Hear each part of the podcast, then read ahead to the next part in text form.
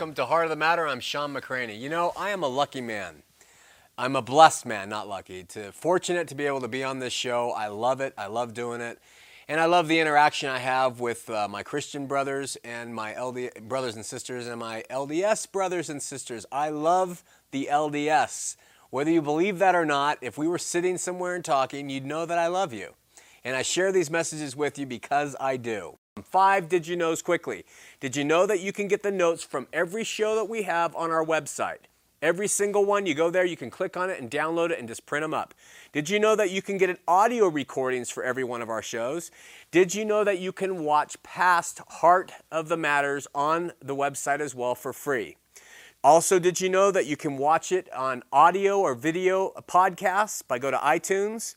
The website has an active message board, a way to order the book, and a pretty solid recommended resources list. So I challenge you to go to www.bornagainmormon.com if you're interested in those things. Keep praying for us. Your prayers are keys. We are expanding like you can't believe in avenues and areas, and the Lord is running with this, and we are just trying to hang on and do what we can for this work.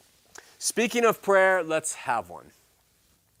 Heavenly Father, Lord, we love you. We praise your name. We're grateful for this opportunity. We pray that your spirit will be here with us, be with me, be with the listeners and the viewers, with the operators, the camera, everybody who's involved, Lord. We pray for this and everything else that's going on pertaining to this ministry tonight. In Jesus' name, amen. Remember last week we spoke about the fall of Adam, and remember all those non biblical ideas that we discussed. We left Adam in the Garden of Eden having just sinned. Now let's take a moment and finish this story. As a result of their actions, Adam and Eve made aprons of fig leaves and tried to hide themselves amongst the trees in the Garden of Eden from God. That's what the Bible says. And the Lord called to Adam and said, Where are you? And in response to his actions, Adam never says, I sinned, I made a mistake, it was my fault, uh, he never openly stands up and admits himself a sinner. What does Adam do? He consults his own methods. He crafts his own apron out of fig leaves to cover himself.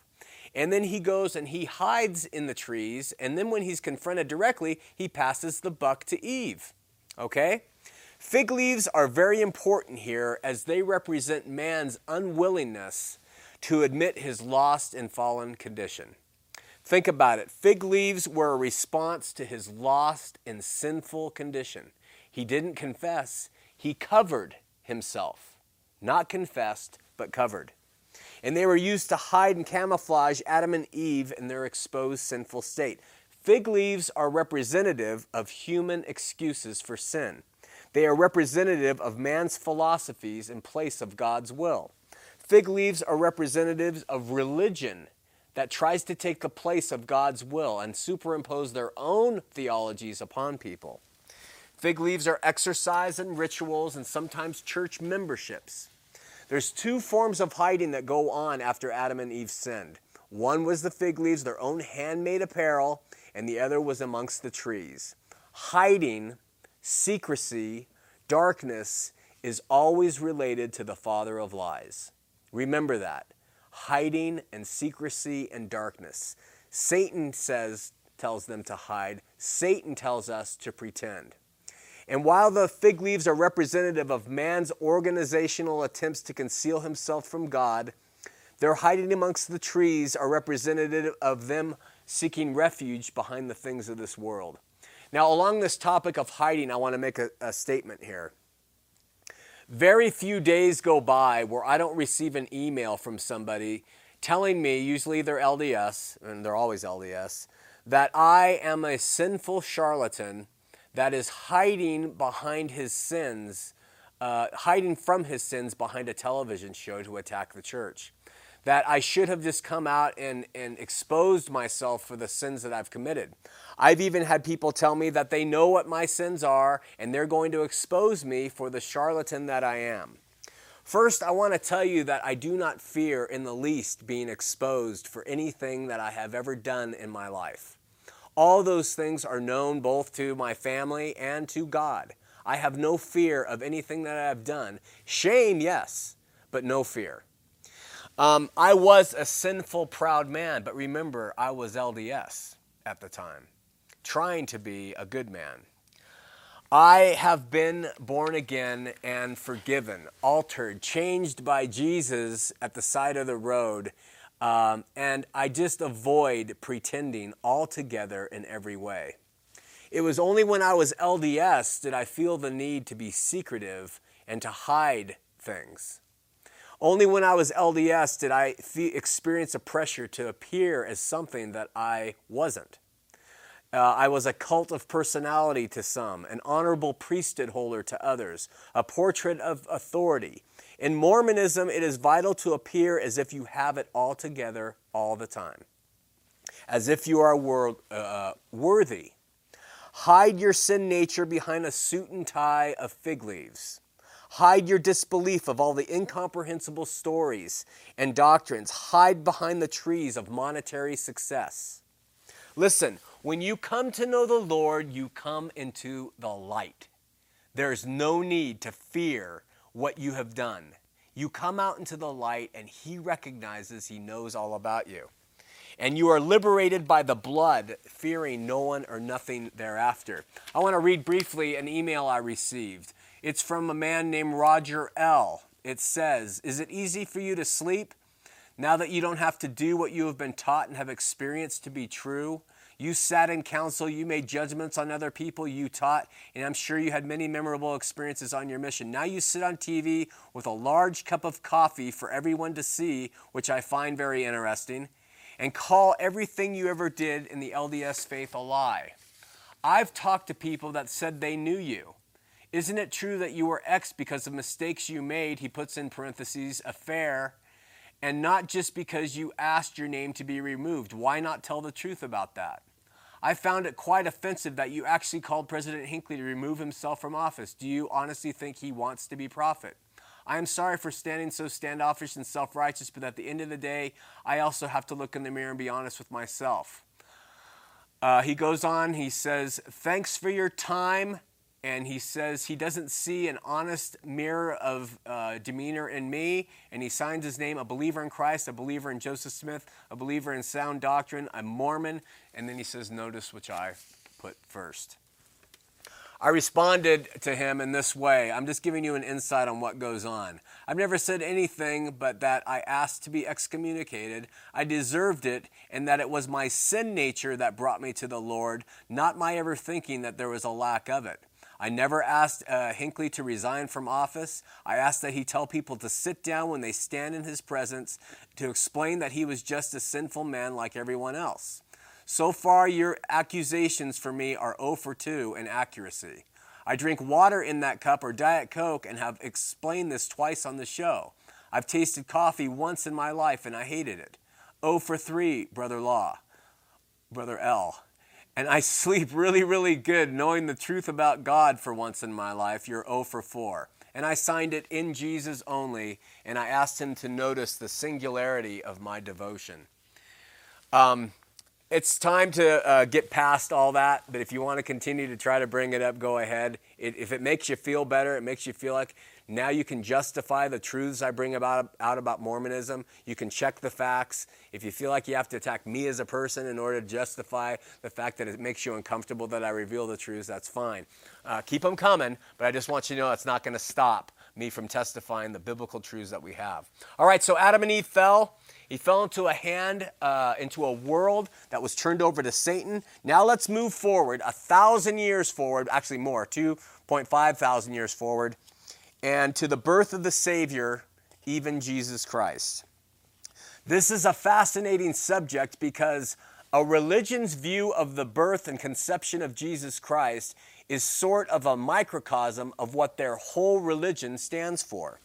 Tonight, I'm going to address the views of the virgin birth relative to um, uh, humanism, Catholicism, Mormonism, and Christianity, and we'll do a quick comparative so you can see the differences in what those are. And I want you to start with humanism. Uh, there's a man named Joseph Campbell who's written all kinds of books about the human, about the traits that go into different cultures and their stories and fables. And one of those he claims is the virgin birth. I don't doubt that many cultures have a myth or a fable about a virgin birth of someone coming to the earth and, and, and being a great leader or a savior or something. And Joseph Campbell points them all out in different areas. And the humanists say this is just another typical thing that, that Christians have adopted. But I think that it's important to know that, that Satan is going to throw up counterfeits all the time, and a virgin birth, knowing that the Savior would come that way, he's going to throw up other cultural uh, fables and icons for people to buy into and think that, that it, it kind of diminishes what the virgin birth was of Jesus Christ. So, as far as a humanistic perspective, that, that's what I think. Now, the Catholics, let's take a view at that. Catholics teach that Mary was conceived immaculately. The Immaculate Conception was when Mary herself was conceived through her parents, not when Jesus Christ was conceived. It's a great misunderstanding, but that's what the Catholic view is. And it's important in their doctrine that Mary was a holy vessel when, uh, wherein she could carry the Christ child. Therefore, she could not have been born under sin uh, of Adam's fall. To Catholic marriage, uh, Mary was a virgin before she conceived Jesus. She was a virgin during the gestation of Jesus, and she remained a virgin forever after the birth of Jesus. And this makes sense relative to their uh, doctrine, uh, doctrinal views of Mary, because she is the vestige of holy femininity. They pray to her for a favor before God. And for her to remain this holy figure, she had to remain, in their doctrinal views, a virgin her entire life. So she was immaculate conceived to them, and she remained this bastion of virtue, and then prayers are warranted to her in the Catholic view. Now, Protestant doctrine teaches that Jesus was conceived immaculately, that Mary was a chosen vessel but still under the condemnation of the fall of Adam, still born in sin, but that the Holy Spirit overcame her and she conceived. Now, listen to this passage in Matthew chapter 1, where it says, When as his mother Mary was espoused to Joseph, before they came together, she was, was found with child of the Holy Ghost. This is going to be important when you listen to the Mormon's perspective, okay? And then it says later on, Joseph, thou son of David, fear not to take unto thee Mary thy wife, for that which is conceived in her is of the Holy Ghost. Okay? That's biblical. That's the biblical stance.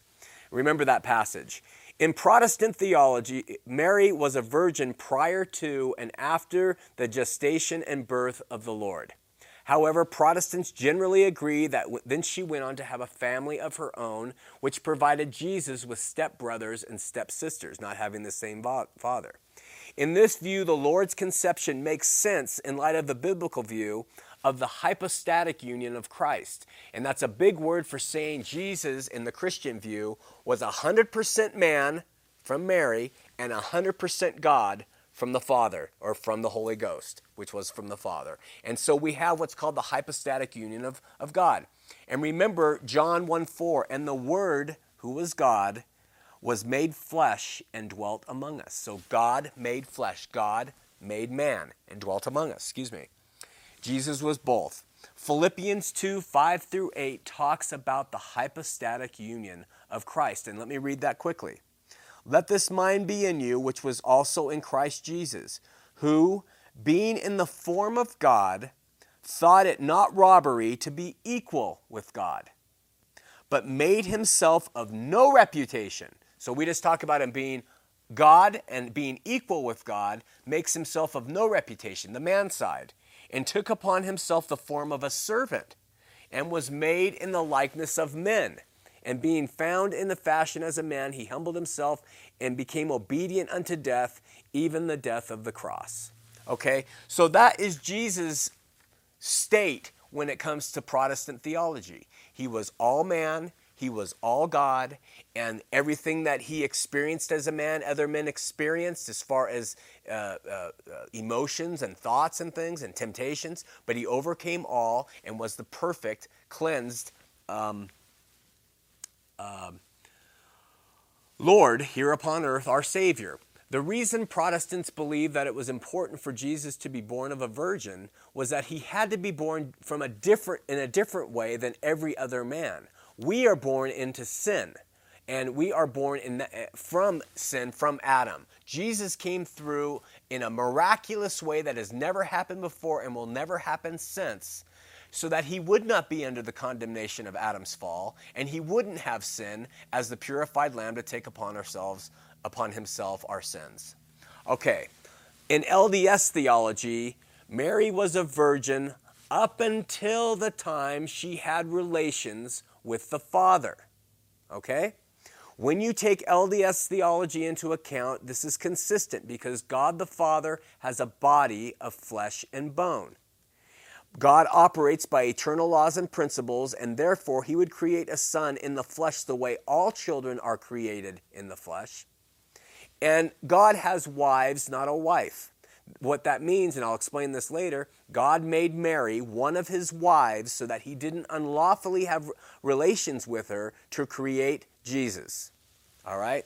Our elder brother Jesus in Mormon theology could be conceived just like everybody else because Mormons don't believe in the fall of Adam. They believe it was a fall upward. Therefore, there's no sin on Jesus' head being conceived the way uh, another child is normally conceived through sexual relations between God the Father and Mary. Now, listen to the wisdom of the LDS leaders regarding this issue. Orson Pratt in The Seer, page 159. If he were begotten by the Holy Ghost, which the Bible says he was, he would have called him his father. Okay? That's what, that's what uh, he says there. In Journal of Discourses, Brigham Young said, When the Virgin Mary conceived the child Jesus, the Father had begotten him in his own likeness. He was not begotten by the Holy Ghost. Complete contradiction of the Bible. You say you believe the Bible? No. To quote the angel in Matthew, for that which is conceived in her is of the Holy Ghost. To quote Brigham Young again, he was not begotten by the Holy Ghost. Which do you believe? Are you going to believe Brigham Young or are you going to believe the Bible? All right? This was uh, almost always the question in the Mormon debate. Brigham Young also included the idea that Mary was one of God the Father's wives. From the Deseret News, October 10th, 1866. Quote Brigham Young, the man Joseph, the husband of Mary, did not, that we know of, have more than one wife. But Mary, the, the wife of Joseph, had another husband. That's a quote from Brigham Young. Apostle Orson Pratt taught in the seer that he would, it would have been unlawful for God the Father to have overshadowed Mary, another word for have relations with her, begetting Jesus unlawfully. Therefore, they had an association in the capacity of a husband and wife. Joseph Fielding Smith in Doctrines of Salvation, Volume 1, page 18 Christ was begotten of God. He was not born without the aid of man, and that man was God. Bruce R. McConkie, and the only way Bruce R. McConkie can, clarified the matter even more in Mormon Doctrine, uh, page 4, 546 through 547. Christ was begotten by an immortal father in the same way mortal men are begotten by mortal fathers.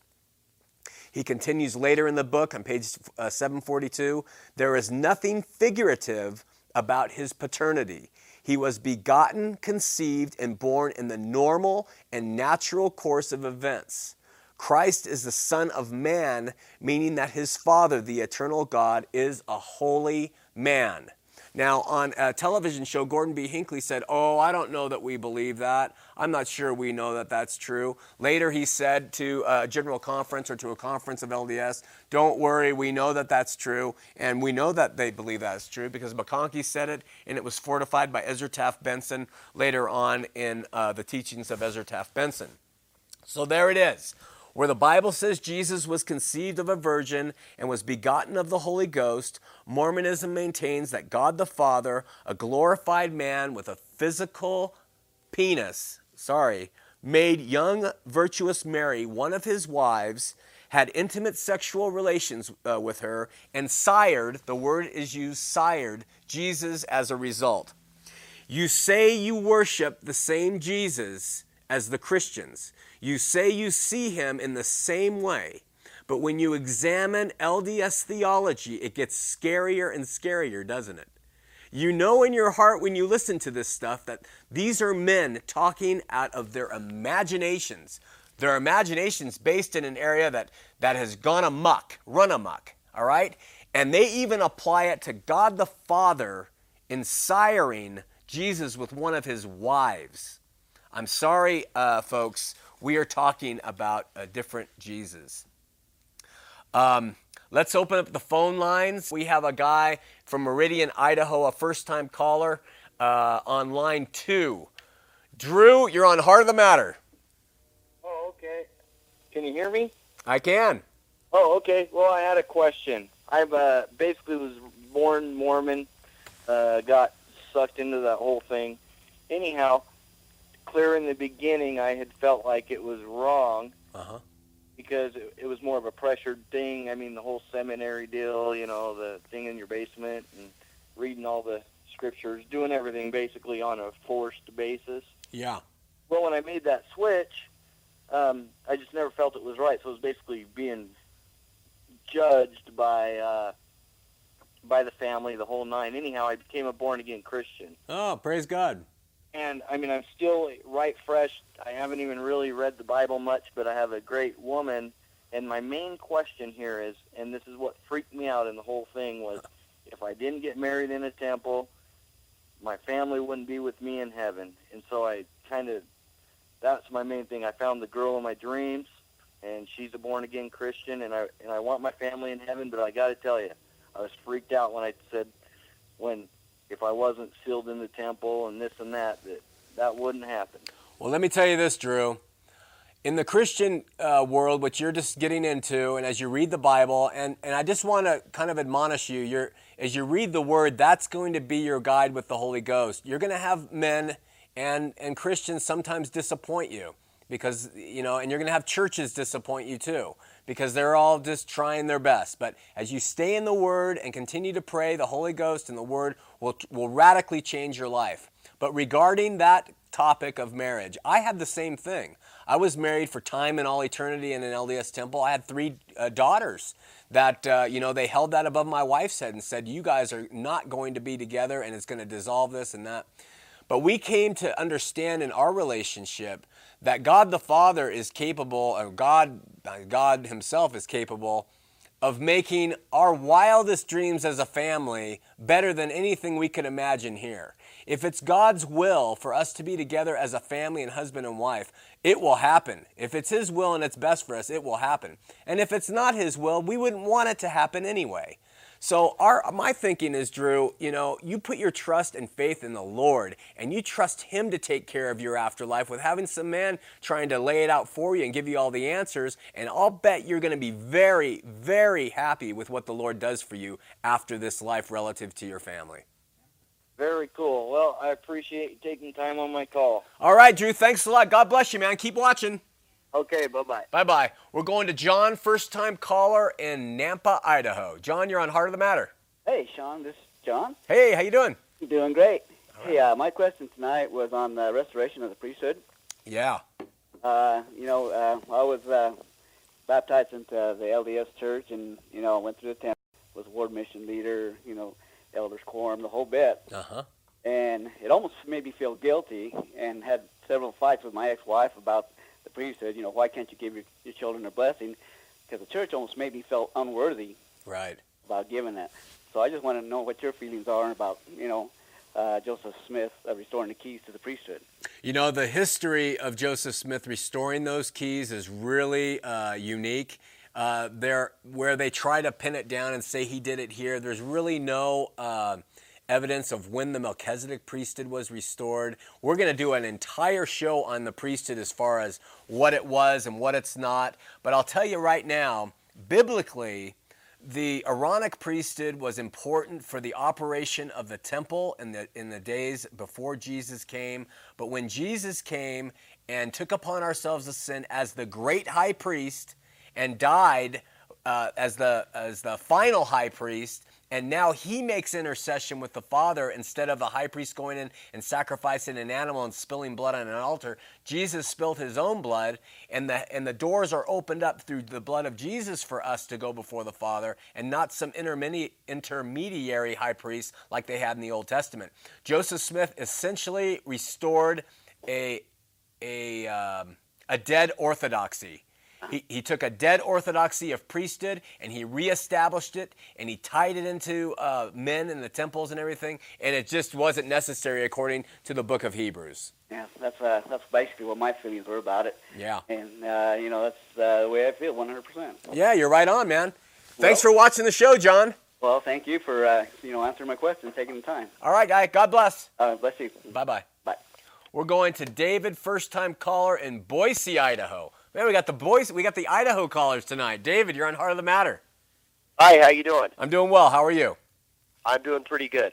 Listen, I was just calling. First of all, I'd like to say what a blessing you are. Um, my wife was raised LDS. I was not. Oh, And uh, this past summer, she uh, gave her life to the to Christ and uh, has been going to Calvary Chapel here in Boise. all right. and uh, she just it's it's really hard for her. Her whole family is LDS. They all live here in Boise, and Mm-hmm. she's really trying to reach out to them.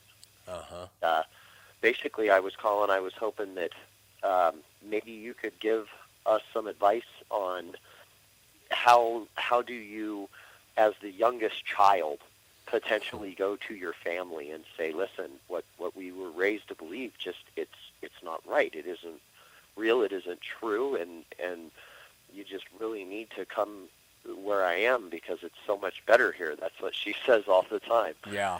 And how long has she been a Christian? uh, about four months. Four months. So she's really, uh, really fired up to share, isn't she? Yeah, she is. You know, uh, I know that when I first came to know the Lord, I made a lot of mistakes as a young Christian. And man, I, I threw down fire on a lot of Mormons, and they think I throw down now. You should have seen it then. Uh, and so I really offended some people. And, um, and I think back as I've matured in the Lord that it's really going to be her love and her showing how much, how important Jesus is to her and why. It really will be Him that opens the door of their hearts. All the arguments and stuff that I do on the show that are great information when a Latter day Saint's ready to hear it is good. But how you guys praise the Lord, walk with the Lord, forgive in the Lord, love in the Lord is going to do more for the Mormons than anything else, including in her family. You got a long road ahead of you, though. I had a feeling that would be the case. Yeah, they they they uh, they do not jump quickly, but the Lord does work on them. And I, I from the emails I get and the letters, people have these seeds planted, like what you and your wife are planting in their hearts, and in time they start to see the scales start to fall from their eyes, and they come to know the truth. Praise God. That's good to hear. It's it's reassurance that it's not just beating your head on a stone wall because sometimes it feels that way. All right, well, you keep going, brother. Your Lord's with you. Well, you have a great night. All right, you too. Thanks for calling. Thank you. Bye Bye-bye. bye. I have someone who got cut off a few weeks ago. It's a girl named Cassidy who is my daughter. Hi, Daddy. Hello, Cassidy. Ca- Ca- Ca- Cassidy called and uh, she was on her cell phone and got cut off. And I was asking her questions. Do you have a specific question, young lady? And it better not be about a boy. No, I just wanted to tell you I'm so proud of you. Oh, I- just so hard to get on here. You're so popular. oh. Uh, did you keep calling? Yeah, it, it took me a really long time, and I'm all nervous right now. It's funny. We only have a couple hundred thousand people listening to you. Dad, stop. I'm nervous. Hey, uh, Cassidy, will you share with the audience? You you knew me. Cassidy is uh, 17 years old, and she knew me as an active LDS, and she also has known me as a man who's come to know the Lord. Do you have it in your uh, repertoire of um, words to share with the audience what you see, and then what that's meant to you in your life? Um, you're such a different person now. How am I different, honey? You're making me cry on big TV. How am I different? You just live your life to serve God and to help other people. And you're not selfish and you're not about yourself at all. Hmm. And you've changed so much. And you made me change. Well, I want you to know that I am so proud of you for turning your life over to the Lord. and trusting Him. And it's not easy for any young person out in this world. And to be able to kind of let go of an organization that is very popular and fun and to just kind of trust Him, I'm very, very proud of you. I love you so much. I love you, Dad. I love you too. Thank you so much. This is going to go down in history in my book. I'll see you tomorrow. Okay, bye bye. Bye. All right, I'll see if I can recover from that. I'm a big, tough guy. All right, let's go to Adam on line four from Sandy, Utah. Adam, you're on Heart of the Matter. Hey, what's going on, Shawn? Same old, how are you doing? Oh, good. I'm doing really great. Good. Um, first off, I just want to uh, just thank you and praise be to God. You're doing you're doing awesome things. I just I love it. It's so cool. Thanks, Adam. Um, I was raised LDS, and I've I've belonged to the Lord now for oh three years, three and a half years maybe, Awesome. and I had a real time trying to figure out the Trinity. Oh. And um, I've, I think I've got it figured out pretty good. And one example that I just want people to hear is that Jesus is the Son of God, and Jesus was conceived by the Holy Spirit. Now, why isn't why isn't Jesus the Holy Spirit's Son? Now, that's not really a question. That's just something to ponder. You know, Good. That's really good. It's it, it the Holy Spirit is God. Jesus is God. The Father is God. They're all God. That's right. and and it it, it, it just it just it just shows you know that the Holy Spirit is God and that Jesus is is the Son of God and it just it makes the Trinity show up more as one being you know as the yes one being Adam, that is a great insight. I've never thought of that. And it makes sense now why Brigham Young would say the Holy Ghost uh, didn't do the act. It was the Father, because then it destroys and it lets them have the three gods instead of the Trinity. Th- really uh, insightful uh, view there. Great view. I'm going to use that from now on because all right awesome very important. Thanks so So much, Adam. Keep going, man. All right, I will. God bless you. Thanks. Bye. Okay, we're going to Terry on line two from Ogden, Utah. Terry, you're on Heart of the Matter. Hello, Shawn. Hello, Terry. How are you? I'm doing great. How about yourself? I'm doing well. We're having trouble hearing you. Are you on a cell phone? Terry, we didn't lose you, did we? Terry? Terry, I'm sorry. Uh, we lost you. We're going to Chuck and Layton. Chuck, you're on Heart of the Matter. Hi. Hi. I wanted to speak to. The guy on TV? Yes, hello. That's me. I wanted to uh, speak to you about what you said at the outset of the show about grace versus works. Yeah. I'm born again. I've been for a long time, and I've been in Utah eight years now. Okay. And I just thought uh, that I experienced my first LDS service firsthand. And so I went this past Sunday and wound up in a sacrament service. And what really struck me was, and I don't mean to be critical at all, I'm just giving you my observation. Yeah. But what really struck me was the doing. The woman who got up to speak, she went on and on about how much she's striving and doing. And she t- talked about laying on the couch and reading a book. That's what she likes to do, and how the Holy Ghost spoke to her about doing that so much that she was wasting time. Not that it's bad to do, but she could be doing other things, and all this striving and working. Oh. And then in, in the process, she mentioned that she hopes to reach the celestial heaven. Yeah. And I thought, well, that's really sad that they spend their whole lives working and striving, and in the end, they have no hope that Yeah. they're ever going to make it. Yeah. And I just thought of that uh, scene in Pilgrim's Progress where the man's trudging up the steep hill with the big pack on his back, symbolizing sin, and he's trudging under the load. And as he continues on, he sees from a distance the cross at the top of the hill. And with Mhm. that, the pack breaks, and falls to the ground and rolls to the base of the hill. And he's free. He's mm-hmm. liberated because he's seen the cross. Mm-hmm. But I thought, sitting there, Mormonism, what they do is they seem to load you up with a heavier pack and just keep prodding you to keep trudging forward. Yeah. And I thought of that verse.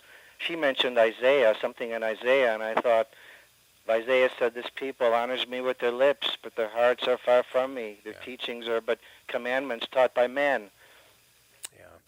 Hey, uh, Chuck, what a wonderful um, insight that you had going and watching what goes on there. Every single testimony meeting is essentially the same. They have some variation, but yeah, it's about trying and striving. And I call it a hamster wheel. And they just never know the relaxation and peace. And then, like Paul said, once he came to know the Lord, he's worked even more for him, though. And there's such a difference. So uh, my yoke is easy, my burden is light, and uh, they're on that, that wheel of progress and a great uh, insight. Thank you so much for sharing it. All right, thanks. Okay, we'll talk to you again. Okay, bye now. Bye bye. Melissa, first time caller in Centerville, Utah. Melissa, you're on Heart of the Matter. Hi. Hi. How are you?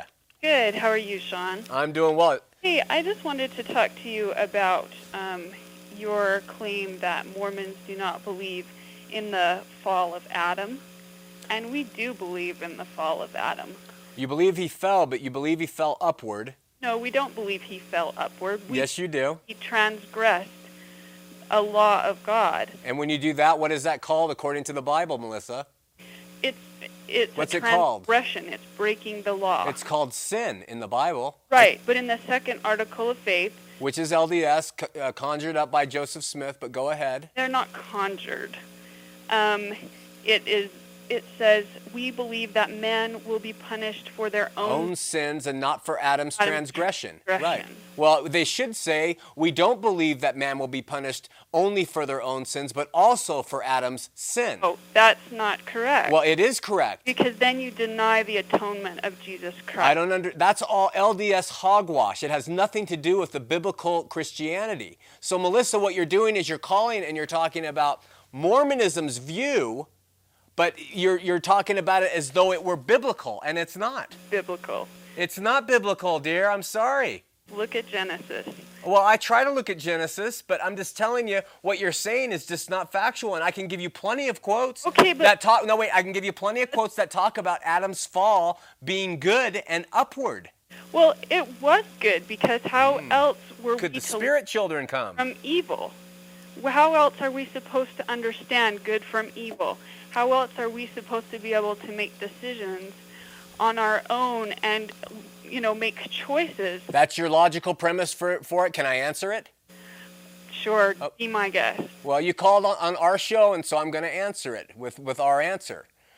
We believe that, so what you're saying is God wants people to go through the miseries that are on this earth in order to be tested and tried and proven right, right? To have the evil, right? No, to be able to distinguish and make choices Okay. for ourselves between good and evil and to choose for ourselves Okay. who we are going to follow. So you believe God's behind that, right? Are we going to be fallen or are we going to look to Jesus Christ as our Savior? Okay, you are mixing up so many things here. What do you mean, look to Jesus Christ? Are we going to be fallen? That's what Christians say.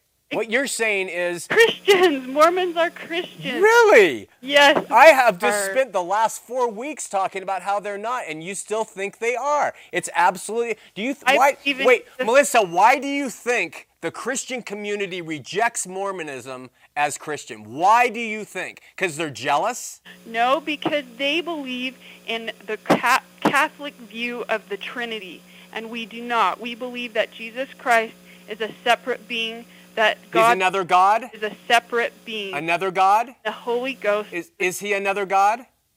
They are three Gods. separate Gods. that make up one God what? God.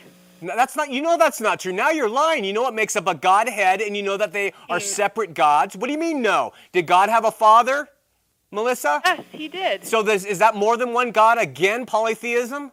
I mean, give me a break. We could go circles here, and on every single avenue, if we talk long enough, you're going to be proven that you are just All I know- spouting a philosophy. All I know. Tell me what I- you know. You're going to bear your testimony now of how you know the church is true? Let me bear my testimony that I know it's not. You know what? I am here to find common ground. I believe. I don't believe that for a second. I can tell by your tone when you called that you weren't looking for common ground. I I'm am- staying on your case, aren't I? I'll tell you you why I'm staying on your case, Melissa. attack?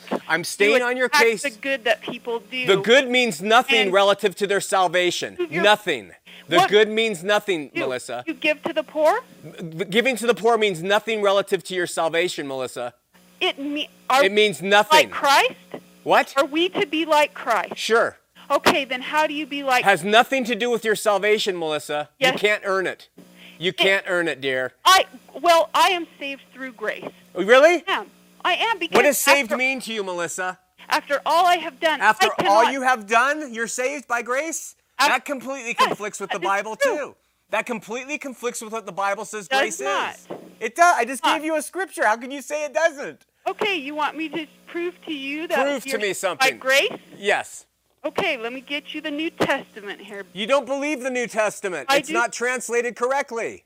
Oh, you know, you'd like to twist. Melissa, is it translated correctly or not? You know, there's a. There's, Melissa, is it translated correctly or not? No, it's not. Well, then what are you talking about? Then tell me Again, see, this is the problem. I know, Melissa, where you come from. I've been there 40 years. I'm sorry. I know what you're saying. I know what you're going to say, and I know what your arguments are, and it's annoying to Mormons, especially because of my demeanor right now, because I'm fighting with you. But you know what? I'm not going to let you say stuff and get away with it like, well, you are Christian, I guess. I Wake am up. Christian. You, listen, let me tell you something. You might be Christian, Melissa. I'm not going to argue that. But your church, Mormonism, is not Christian. Well, and there's the difference. Okay, you give me your little definition. No, it's not a little definition. It's a life of studying it, and it's not a little definition. I spend every week looking at it and, and doing whatever I can to teach people the differences. It's not a little definition. Don't demean it. You know, you but you're not teaching the truth. What you tell me something that's Or false. slant. Give me something that's false, Melissa. Give your slant. What's the give me something that's false? Saying that we do not believe in the fall of Adam? That is completely false. Was the fall upward? It's not falling upward. Adam fell. Okay, I'll read quotes next week that show the prophets saying that it was a fall upward. It was a good thing, and it wasn't a fall. Okay. Well, okay, then are, are you saying that coming to earth and getting a body was a bad thing? Uh, in the flesh, yeah. So you want to be a spirit your whole life? No, no, I wasn't a spirit. not ever I wasn't a spirit in a spirit world before, Melissa. or, or know Melissa, what like to recover from pain? Mel- Melissa, you want to recover from I- pain? Go ahead, recover from pain. I want to live with the Father in the garden the way He intended it and have fellowship with oh, Him. but then you would have Why did He create a beautiful garden for Adam and Eve? because Why? The, because like this life, it's a test. Why, why did He pr- create a beautiful place for Adam and Eve? Why did He give them two conflicting uh, commandments? Exactly. He did give them two conflicting. God would give two conflicting commandments? Yes, because they had to make a choice for themselves if they would follow God. What God is going to require someone to follow them blindly? That's not blind. Not make a choice. That is not blind, Melissa. He give he can give them two completely good commandments and let them choose to obey or not. Exactly. Why did he have to give them conflicting ones? Gave two very good commandments. They were good. Yes, they were. Okay, so he should have not partaken of the tree of good and uh, of good and knowledge. Yes, he should have. Because No, no, wait. You just said it was a good c- command. Okay, now stick with me here. All You're right. saying he gave them two good commandments. Don't eat of the tree of knowledge of good and evil. Right. And you say he should have followed that? he was given two choices. If he followed that commandment, he and Eve could have stayed in the Garden of Eden. Okay. They would not have progressed. They would have not hmm. known. Not not there with fellowship with God. They couldn't have progressed with the Father right Well, there with them. Also gave them a commandment to multiply and replenish. So they could have done that with God there with them. you know that. You prove that to me. No, they could have done that with God there with them. me. Prove it to me from the Bible. Well, he said to multiply and replenish the earth. Why would he tell them to do that if they couldn't do it? You prove to me how they had the knowledge to do that. Well, you prove to me that they didn't. Well, there you go. The only way that they could You buy into look at we got to end this call. It's gone on too long. But you simply buy into Okay, a philosophy. I buy into the Bible. Let's look at- There's a complete difference sex bad is sex evil. Is sex evil? No. Okay, then there you go. Why would why would Heavenly Father, if he if he had sex, is that evil? What are you talking about, Melissa? I'm talking about your other point about the Virgin birth? the virgin birth. Oh man. Yeah. You know, um, you don't. If you're gonna go down that road, you're just all. This is what the typically happens. Don't say anything. I'm talking to the audience. Is they keep throwing whatever they can to hopefully get something where they can corner you. They can't get you on the fall. They go to sex. They can they But talk you to were virgin to end the call, so I wanted to get my other point. Well, your other point's ridiculous. If you oh. think that God, who is said has a spirit, came down and had sexual relationship with Mary, and you think he had to do that in order to create Jesus, All you I'm- have such a shallow, No, I'm- humanistic view of who God is. you think it's evil? I don't think it's evil. Okay, then Sex- why have a problem with it? No, you asked me if sex was evil. I have a problem with the theology that God Himself came down and had relationships with Mary, a teenager. You notice that kind of follows in with the same thing that Joseph did later on? A uh-huh. little teenage action there on the side without old Emma knowing? And Old Testament customs. What's that? You understand Old Testament? I think I do, Melissa, and I think that I understand your doctrine, and I think It- that I- essentially. She was she was perfectly able and capable of marrying. I didn't say she wasn't capable. Yes, she was. I didn't say she wasn't capable. Okay. So, All right, so let's end this now. Had a choice? Melissa, you continue being a Mormon and you die and we'll see what happens. I hope it works for you and I hope your I your know it relationship will. Well, you know it will. Good. That's the problem with Mormonism is they know everything. Well, I don't know everything, and I don't claim to. All right, Melissa, we got to hit it. Okay. bye-bye. All right, we're going to Linda online to first time caller. Linda, you're on Heart of the Matter. Okay. Boy, was that fiery or what? Yeah, it was. I loved it. Woo! Hey, Shawn. Yeah. Um, Oh, you got to turn that off, Linda. right, you're on delay.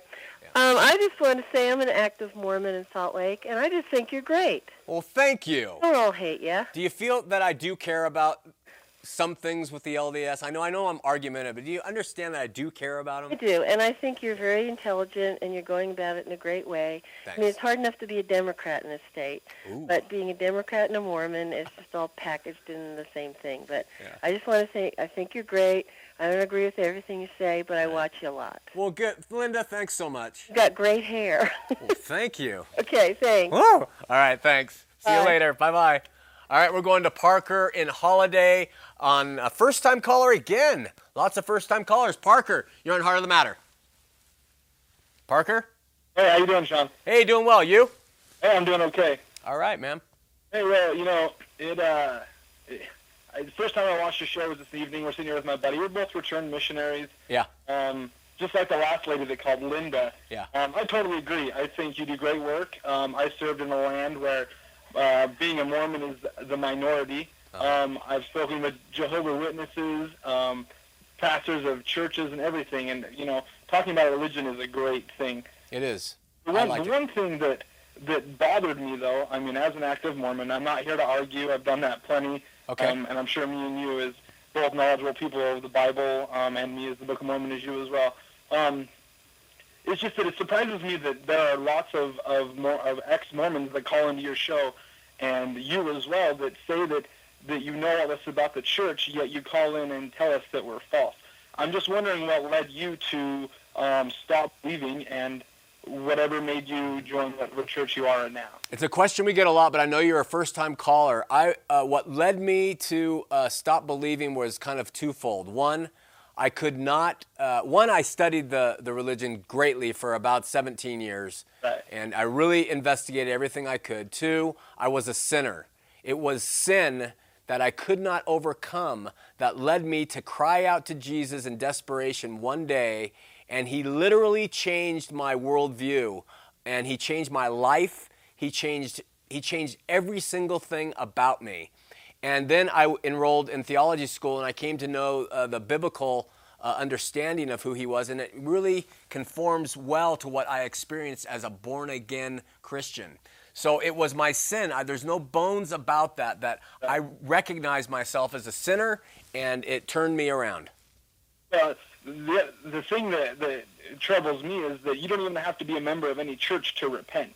You're right. You're, you're obviously a Mormon. Yeah. And we, we greatly believe in repentance because, like it says in Ephesians, is faith without works is dead. Yeah. We can't we can't just James, that is okay. and yeah, sorry, and uh, and you know we can't just sit here and continue to repent and repent and sin and sin and do nothing and just hope all is going to be well. I don't know that I'm going to go to the celestial kingdoms like like Melissa. Uh, she was a little out of control. That was a an interesting call for you. I'm sure you get them all the time, but I don't know that I'm going there. Yeah. I, I hope, and you know, I pray that I that I will, and I do all I can to, to hopefully better myself and become a better person. But it just surprises me that you know you don't have to be a member of any particular church to repent or to be in God's presence ever again. You're right about. I agree with you completely, Parker, that you don't have to be part of any religious denomination. And I am one of the uh, first, or not first, but one of the only Christian apologists who really believe that there are many Mormons who know Jesus, and when they stand before God, they're going to be fine in regard to their salvation. My problem is with Mormonism, not Mormon, respectively. And that's a difference. The other thing is, I just have to say this because it is our, it is the show, and I really, Parker, you can know because there's no peace if you don't know. But you can know you have salvation. That means living with God again through Jesus Christ. You can know it. I have Mormons write me who tell me they know it and they have that peace. So because you're Mormon, it doesn't mean that you you, you'll fail in that area, but you can have that knowledge. Now, now going back really quickly, I know you got one minute. But uh, you know, you just said that you know Christians that believe in Jesus. Being a Christian, Mormons who believe in Jesus. You believe in Jesus the the lady that was on a couple of calls ago says that Mormons do believe we are Christians. So for you to say that you know Mormons that believe in Jesus, that means Mormons are Christians. Well, the problem is is we're talking about what they think of Jesus. What think ye of Jesus? What, what do you think that us Mormons believe that Jesus is? I never said Mormons don't believe in Jesus. I know you believe in atonement very much. Of course. Without yeah. it, we'd be screwed. I, I understand you believe in atonement, but Jesus is more than atonement. And, and, and that's part of the thing that's seen in what I'm talking about. Uh, he's far more than just atonement. But we only got 30 seconds. Call back, man. Will, man, definitely. Thanks for your time. Okay, thank you. Bye bye. Listen, we're running out of time. What a show. We had crying, we had laughter, we had anger. It's just like a soap opera on this thing, a religious soap opera, if you will. Listen, love you. I love you if you're LDS. I love you if you're Christian. I love you if you're not a believer. And let me do a shout out to Dixie and her husband, who I saw at the station at the air station today. Uh, God bless you. Tune in next week. We got another fiery thing coming, and uh, keep talking to the Lord. He'll change you. I'm on a ride, going nowhere. I am an existential cowboy on the wind, and I won't be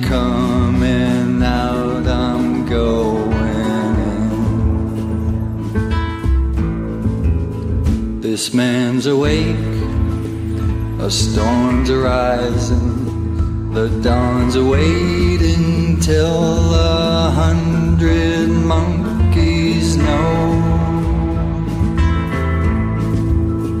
And I can feel the light filled monkeys start